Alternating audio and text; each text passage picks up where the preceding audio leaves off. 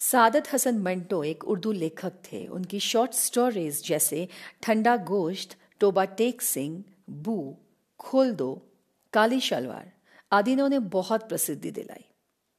कहानीकार होने के साथ साथ वो स्क्रीन प्ले राइटर भी रहे। कहानियों में अश्लीलता के आरोप में उन पर लगभग छह मुकदमे चले, लेकिन ऑप्सिनिटी के ये चार्जेस उन पर साबित न हो पाए।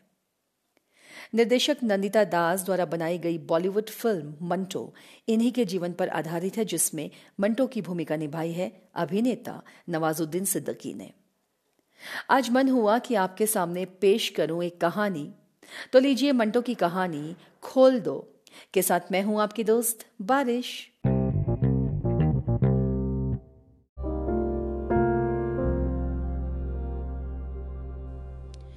अमृतसर से स्पेशल ट्रेन दोपहर दो बजे चली और आठ घंटों के बाद मुगलपुरा पहुँची।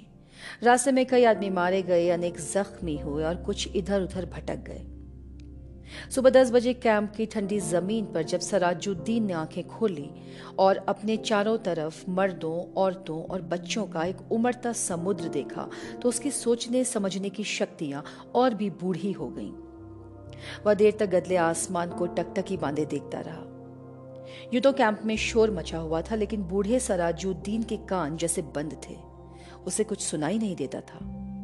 कोई उसे देखता तो वो ख्याल करता कि वो किसी गहरी नींद में गर्क है, मगर ऐसा नहीं था। उसके होश हवास गायब थे। उसका सारा अस्तित्व शून्य में लटका हुआ था। गदले आसमान की तरफ़ बगैर किसी इरादे के देखते देखते सराजुद्दीन की निगाहें सूरज से टकराईं। तेज रोशनी उसके अस्तित्व की रग रग में उतर गई और वह जाग उठा।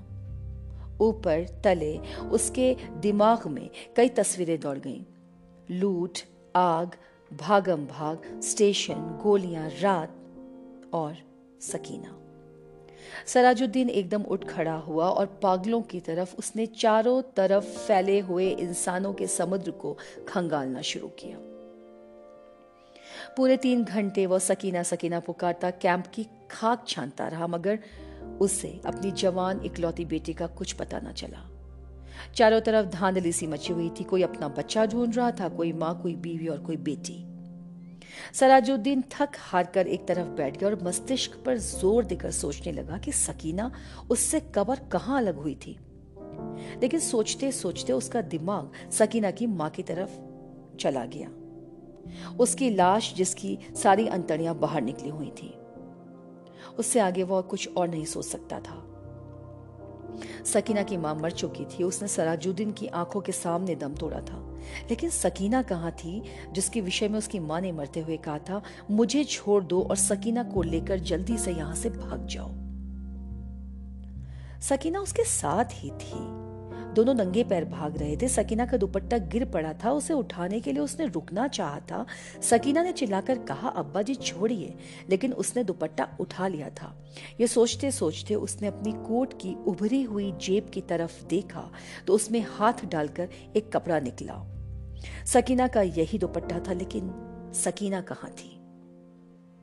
सराजुद्दीन ने अपने थके हुए दिमाग पर बहुत ज़ोर दिया, मगर वह किसी नतीजे पर न पहुँच सका। क्या वो सकीना को अपने साथ स्टेशन तक लाया था?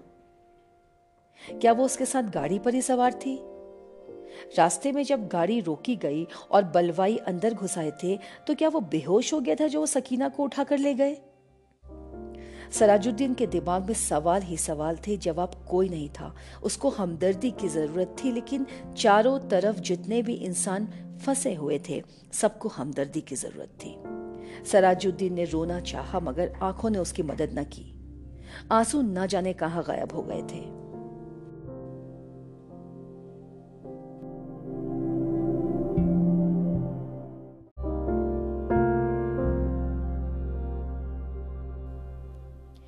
छह रोज के बाद जब होश हवास किसी कदर दुरुस्त हुए तो सराजुद्दीन उन लोगों से मिला जो उसकी मदद करने को तैयार थे। आठ नौजवान थे जिनके पास लाठियाँ थी, बंदूकें थीं। सराजुद्दीन ने उनको लाख लाख दुआएँ दी और सकीना का हुलिया बताया। रंग गोरा है, बहुत खूबसूरत है, मुझ पर नहीं, अपनी माँ पर गई है। उम्र करीब सत्रह वर्ष है, आँखें बड़ी बड़ी हैं, बाल स्याह और दाइने गार पर मोटा सा दिल। मेरी इकलौती बेटी है, ढूंढ लाओ, खुदा तुम्हारा भला करेगा।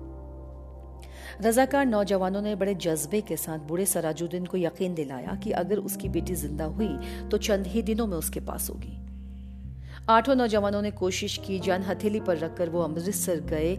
कई मर्दों और कई बच्चों को निकाल निकाल कर उन्होंने सुरक्षित स्थानों पर पहुँचाया। दस रोज गुजर गए, मगर उन्हें सकीना कहीं ना मिली। एक रोज इसी सेवा के लिए लॉरी पर अमृतसर जा रहे थे कि चेहरिया के पास सड़क पर उन्हें एक लड़की दिखाई दी। लॉरी की आवाज़ सुनकर थोड़ी बितकी और भागना शुरू किया। रजाकारों ने मोटर रोकी और सब उसके पीछे पीछे होने लगे। एक खेत में उन्होंने लड़की को पकड़ लिया, देखा तो बहुत खूबसूरत थी। दाहिने गाल पर मोटा तिल था। एक लड़के ने उससे कहा, घबराओ नहीं, क्या तुम्हारा नाम सकीना है? लड़की का रंग और भी जर्द हो गया। उसने कोई जवाब नहीं दिया, लेकिन जब तमाम लड़कों ने उसे दम दिलासा दिया तो उसकी दहशत दूर हुई और उसने मान लिया कि वो सराजुद्दीन की बेटी सकीना है। आठ रजाकार नौजवानों ने हर तरह सकीना की दिलजोई की, उसे खाना खिलाया, दूध पिलाया और लॉरी में बैठा दिया। एक ने अपना कोट उतारकर उसे दिया क्योंकि दुपट्टा ना होने के कारण वो बहुत उलझन महसूस कर रही थी और बार बार बाहों से अपने सीने को ढकने की कोशिश कर रही थी। कई दिन गुजर गए, सराजुद्दीन को सकीना की कोई खबर न मिली। वो दिन रात विभिन्न कैंपों और दफ्तरों के चक्कर काटता रहा, लेकिन कहीं से भी उसकी बेटी का पता न चल सका। रात को वो बहुत देर तक उन रजाकार नौजवानों की कामयाबी के लिए दुआएँ माँगता रहता। जिन्होंने उसको यकीन दिलाया था कि अगर सकीना ज़िंदा हुई तो चंद दिनों में ही वो उसे ढूंढ निकालेंगे।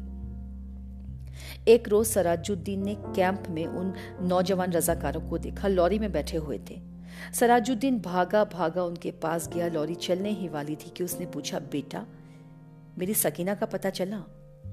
सबने एक जवाब होकर कहा, चल जाएगा चल जाएगा। और लॉरी चला दी। सराजुद्दीन ने एक बार फिर उन नौजवान लोगों की कामयाबी की दुआ मांगी और उसका जी किसी कदर हल्का हो गया। शाम के करीब कैंप में जहाँ सराजुद्दीन बैठा था उसके पास ही कुछ गड़बड़ सी हुई। चार आदमी कुछ उठा कर ले जा रहे थे। उसने मालूम किया तो पता चला एक लड़, लड़की रेलवे लाइन के पास बेहोश पड़ी थी। लोग उसे उठाकर लाए थे। सराजुद्दीन उनके पीछे हो लिया। लोगों ने लड़की को अस्पताल वालों के सुपुर्द किया और चले गए। कुछ देर वह ऐसे ही अस्पताल के बाहर गड़े हुए लकड़ी के खंबे के साथ लगकर खड़ा रहा। फिर आहिस्ता आहिस्ता अंदर गया, कमरे में कोई ना था। एक स्ट्रेचर था जिस पर एक लाश पड़ी थी। सराजुद्दीन छोटे छोटे कदम उठाता उसकी तरफ़ बढ़ा। कमरे में अचानक रोशनी हुई। सराजुद्दीन ने लाश के जर्द चेहरे पर चमकता हुआ तिल देखा और चिल्लाया, सकीना। डॉक्टर जिसने कमरे में रोशनी की थी ने सराजुद्दीन से पूछा, क्या है? सराजुद्दीन के हलक से सिर्फ़ इस कदर निकला, जी, मैं इसका बाप हूँ। डॉक्टर ने स्ट्रेचर पर पड़ी लाश की नब्स टटोली और सराजुद्दीन से कहा, खिड़की खोल दो। सकीना के मुर्दा जिस्म में जुम्बिश हुई, बेजान हाथों से उसने इजार बंद खोला और शलवार नीचे सरका दी। बूढ़ा सराजुद्दीन खुशी से चिल्लाया ज़िंदा है, मेरी बेटी ज़िंदा है। डॉक्टर सिर से पैर तक पसीने में गर्क हो गया।